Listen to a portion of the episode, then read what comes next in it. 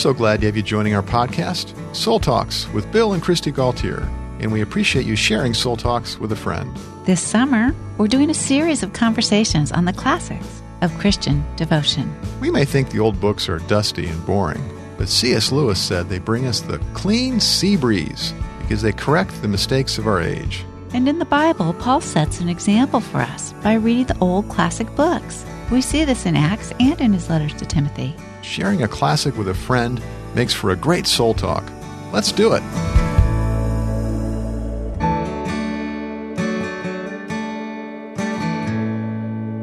We're in a series on the classic devotional masters here on Soul Talks. Welcome. Glad that you've joined us.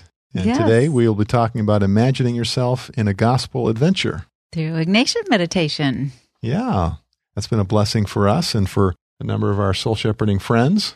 It sure has. And so encouraging to hear from you, our friends listening. I received an email here from a friend who went through our TLC spiritual formation and soul care training. And she listens to our podcast and she says, Hey, Bill and Kristi, today I listened for the second time to your Stations of the Cross podcast. So that was a while back and got even more than I did the first time because this morning I heard the Spirit speak to me clearly out of Hebrews 12 about a painful relational breakdown. And when the writer said, fixing your eyes on Jesus, it really helped me because I did that. I fixed my eyes on him instead of what others think of me. And so she was saying that she just ate up the practical things that we shared on the podcast concerning our sensitivity about the crucifixion and judgment towards ourselves and others and denying ourselves. And so we just love that she's going deep, that she would listen to it twice, that she would participate in going in and meditating on Hebrews 12 and that she would then practice that and really pay attention to how that's applying to her life and her relationships. That's exactly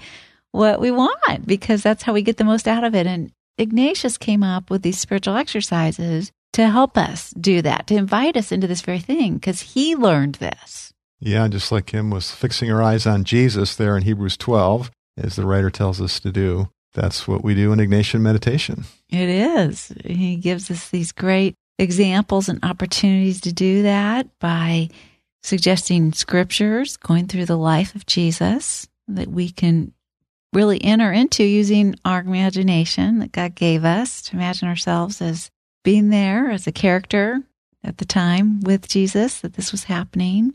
So, for our listeners, I think it will help you appreciate Ignatian meditation if we just give you a little bit of the story of St. Ignatius and how he developed this way of reading and listening to God's Word. He was uh, back in the 16th century, Ignatius of Loyola, and he was a soldier uh, in Spain there. And uh, in a battle with the French, his leg got hit by a cannonball. Ouch. Yes, shattered his leg, extremely painful, and he was convalescing in bed uh, with you know medical treatments and so forth, trying to recover. And he wanted to read the popular fantasy novels and, on romance and chivalry that he so much enjoyed, and he used to like to lose himself in those stories. But there wasn't any of that in the, the home that he was in, and so instead he was given a book on the life of Christ that featured gospel stories.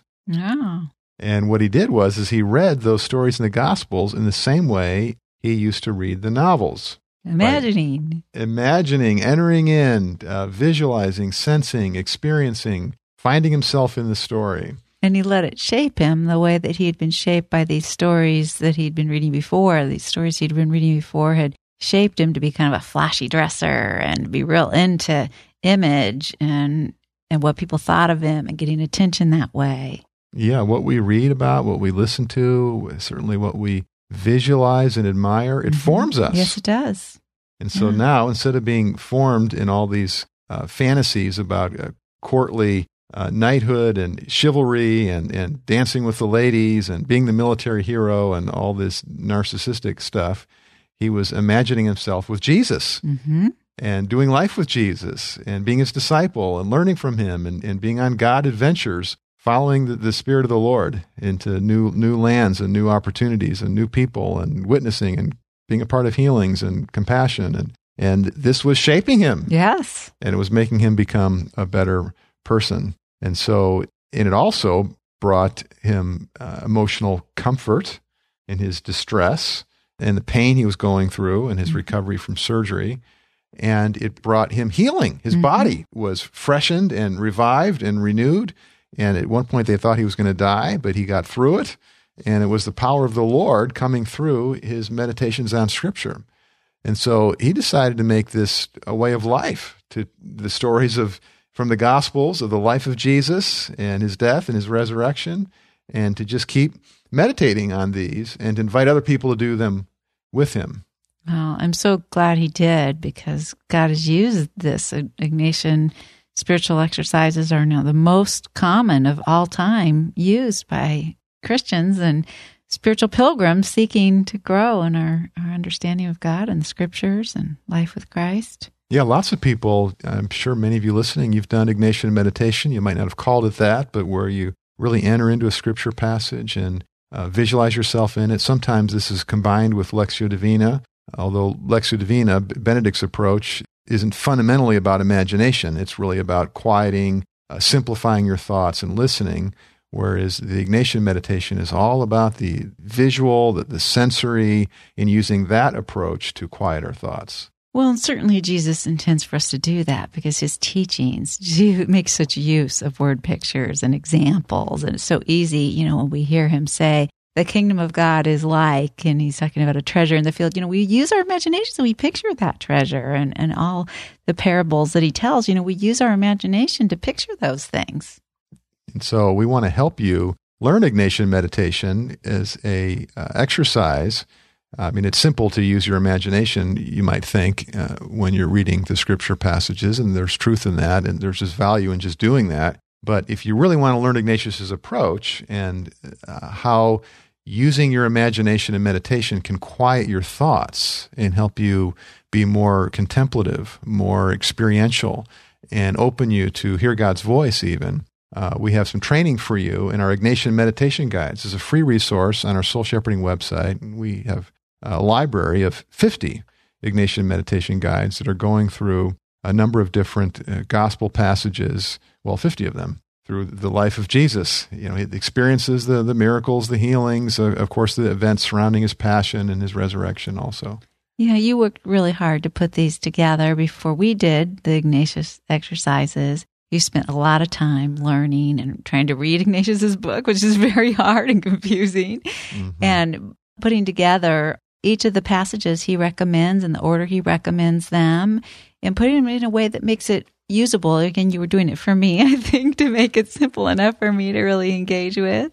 And you did a great job. It's been such a gift to me to have those, honey. Yeah, you know, well, I really wanted to, there's a purist in me that wanted to do it the way Ignatius would do it. And his manual is so complex that there are just great variations of ways of doing the spiritual exercises because people take different interpretations on it. So I wanted to get back to the passages that Ignatius used that, that, were so powerful in his life that led to the founding of the Jesuit order and, you know, so many thousands upon thousands of people becoming disciples of Jesus through Ignatius over the centuries. And so I wanted to go right back to his, his methodology and the scriptures that he used. And so we had somebody mentor us in this during our sabbatical. That was part of our experience. And so our Ignatian meditation guides just lead you step by step. Each one has a, a title or theme that relates to some aspect of spiritual formation in Christ, uh, has a brief introduction to the Bible passage. It includes the Bible passage on that one page sheet that you can print off from our website. And we use the message version because that works so well for uh, our imagination. And then we teach you how to ask for the grace, which is an Ignatian discipline. And he has different graces that you pray for. And I, I paired up the specific grace with the, the scripture passage, you know, going through his exercises so that fits the theme. Uh, and then we guide you through uh, using your imagination and resisting analyzing the passage or seeking insights, but instead uh, seeking to sense and to feel, to experience, and of course, the, the tool of companioning with a character in the story. Mm-hmm. That's a, an Ignatius approach where you ask the Holy Spirit to lead you to one of the characters that's in the story, or it could be a bystander, and then now you you hear the story and, and, and enter into it through the position of that character. Then the guide has a couple of focus questions, and this leads you into what Ignatius called a colloquy. which is a short personal conversation with the Lord. And then there's space on the sheet for you to journal. Yeah, it's a great process. And, you know, to find these guides, what I do is I just go to any internet browser and I just enter Soul Shepherding Ignatian Guide, and it takes me right to the link, comes right up to click on that and find those guides. And they're all organized in order from start to finish in four weeks, 30 days. Of, and Ignatian just, he kept doing these passages over and over, and they were forming him in Christ likeness. And and then people were seeing that and were drawn to him and were, were asking him to then mentor them in doing this and lead them in doing this. And so he, this is how it all started out of the overflow of his own experience. And that's what you're doing here. It's out of the overflow of the experience we've had with this, which has been so helpful and transformational. And one of the things I think, Honey, that I've really appreciated about it is it really gets through my defenses and really gets to some of my root issues in my life. So, an example of that would be I remember the first week when we did the meditation on Luke 10 with Mary and Martha. You know, I kind of went into that with some preconceived ideas because that's a very familiar story to all of us. And I was thinking, oh, you know, I don't really relate to Martha that much. I'm not really type A. You know, you are. I'm more type B. I'm more laid back. And, you know, I'm, I maybe find it a little bit more naturally to be a contemplative, lay in bed and, you know, just be with Jesus and imagine myself at his feet and learning from him or, but as I went into the meditation, I was really surprised because I, I felt the Lord leading me in my imagination to be Martha. So I went with it. And I was so surprised because I found that I, I was kind of okay, Martha. I'm like eager to serve. I'm, you know, happy and excited to be serving Jesus. And I'm probably even taking pride hmm. in how well I serve him because pride is a root sin for me. So that came up. And I'm like, oh, this is interesting. Here's my pride. And then I realized, well, okay, so what I do is I work really hard. I serve really hard towards an expectation of excellence and then I wear myself out and then I don't feel appreciated and then I get resentful and angry. And that's what happened with Mary. So wait a minute now. You're having all these feelings when you're reading a scripture passage. Yeah, because I found myself in the scripture passage. Well, now in the character of Martha. Some of our listeners are scratching their heads like, "Well, I don't have all those feelings when I read the Bible."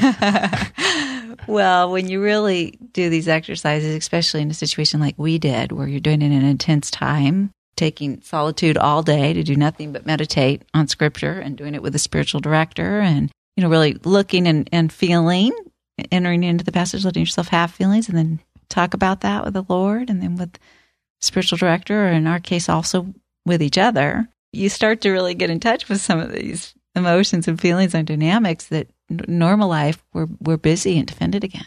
And I, I hope that you listening in know that my comments to Kristi here are uh, ones of uh, endearment and affirmation yeah. because I really value and learn from you in how you read the scripture in a way that you open your, your heart to feel and to experience because that's the healthy way to read the Bible.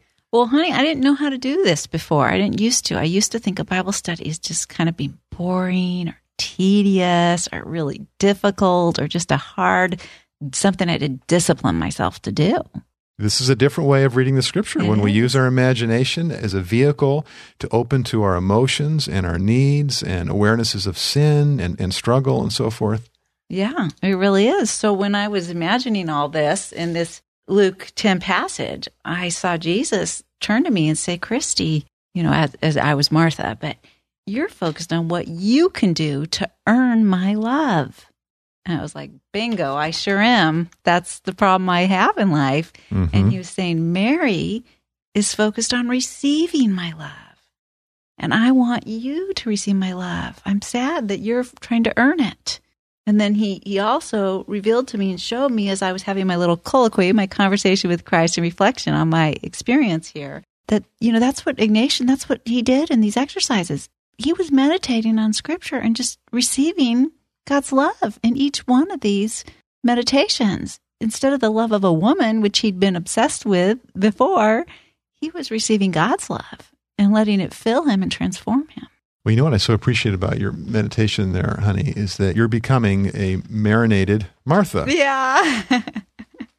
and that's really the idea. I mean, sometimes we divide Mary and Martha and think, oh, well, especially those of us who are seeking a deeper spiritual life, you know, as, as we are in soul shepherding, we tend to think, oh, yeah, Mary, so she's the ideal. And Martha, well, you know, she's just busy and bothered with so much and, you know, type A and kind of workaholic. And, you know, we need to be like Mary. And it's like, well, there's truth in that, but there's work to be done too. Yeah. And what Martha is doing is important. She's welcoming mm-hmm. Jesus into her home. She's she's making a meal. She's she's cooking. She's she's caring. And I mean, hospitality is an important ministry. Yeah. And there, there's work that, that we do as as Christians, works of service, works of leadership, and this is important to God. Mm-hmm. And so it's not like sitting at Jesus' feet, listening and in prayer is better than or more important than doing works of service and leadership Right. they're both good. Mm-hmm. What is so important is that Mary's attitude is the key. And so you're taking Mary's attitude, her, her, her mm-hmm. demeanor, and bringing that into the kitchen and the workplace.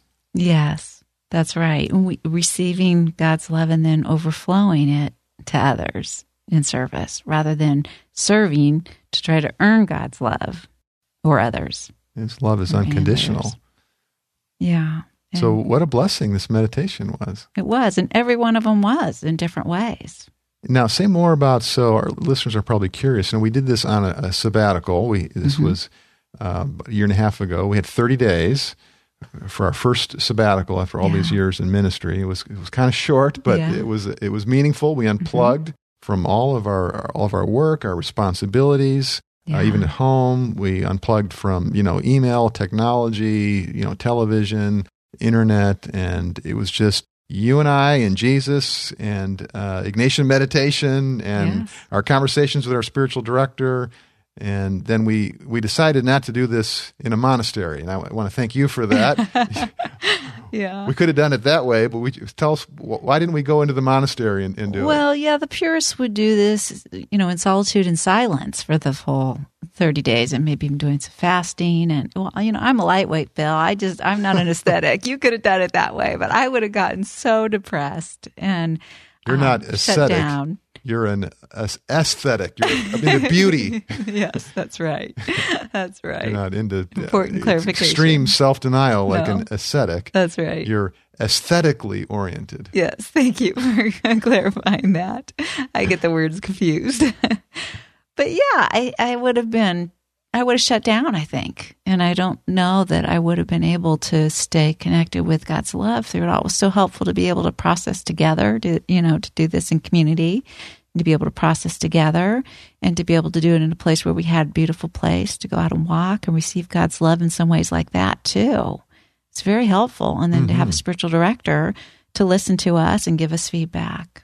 So we had some time in, in solitude for our meditations and journaling and uh, conversational prayer with the Lord. And then we had some time together in, in soul talks.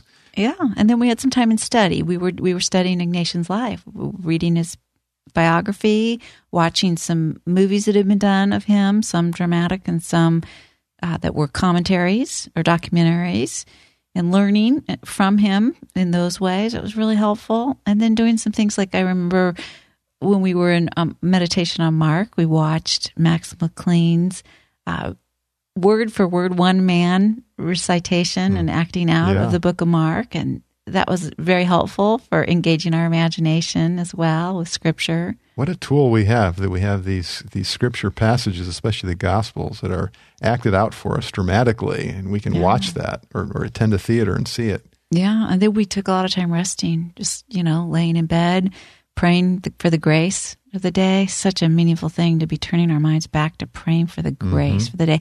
Give an example of that, honey, uh, a grace, what that means. Give, give our listeners an example. Yeah, so here's one of our Ignatian meditation guides on soulshepherding.org. What do you want Jesus to do for you? That's Mark 10, 35 to 52 is the passage. And in that guide, the, we ask for the grace Lord Jesus, I ask for the grace I desire, a more personalized experience of God's grace that brings me spiritual relish and fruit. so good. So there are a number of these different graces that we pray for, and they, they're thematic, and we'll we'll do a few meditations on each grace. So Uh, a last comment uh, before we, we, we close with a blessing for our listeners is we were amazed that in, when we took the sabbatical together and then we wrote about it in our uh, soul shepherding devotional email that we send out each week. And by the way, listeners, we hope that you all get that. We, we love communicating with you that way. And we put it on our website. Yes. Then we started having pastors and pastor couples coming to us wanting to meet with us for mentoring, for intensive counseling, for Yeah. sabbatical work, uh, doing their, their Ignatian exercises. And we didn't even anticipate that. no, yeah. It's become one of our most important soul shepherding ministries. God uses all things.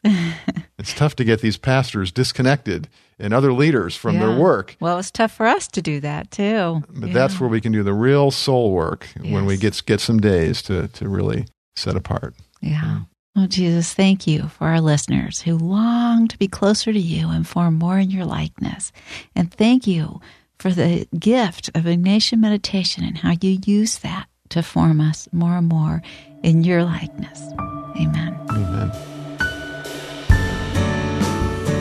If you do an internet search on Soul Shepherding Classics, you'll find our recommended reading list of the classics of Christian devotion and lots of short articles with excerpts from these great books. You can also find our new archive of Ignatian meditation guides. We have over 50 one page PDF handouts that guide you in using your imagination to connect deeply with Christ and the Gospels. These are great for personal devotions or a small group.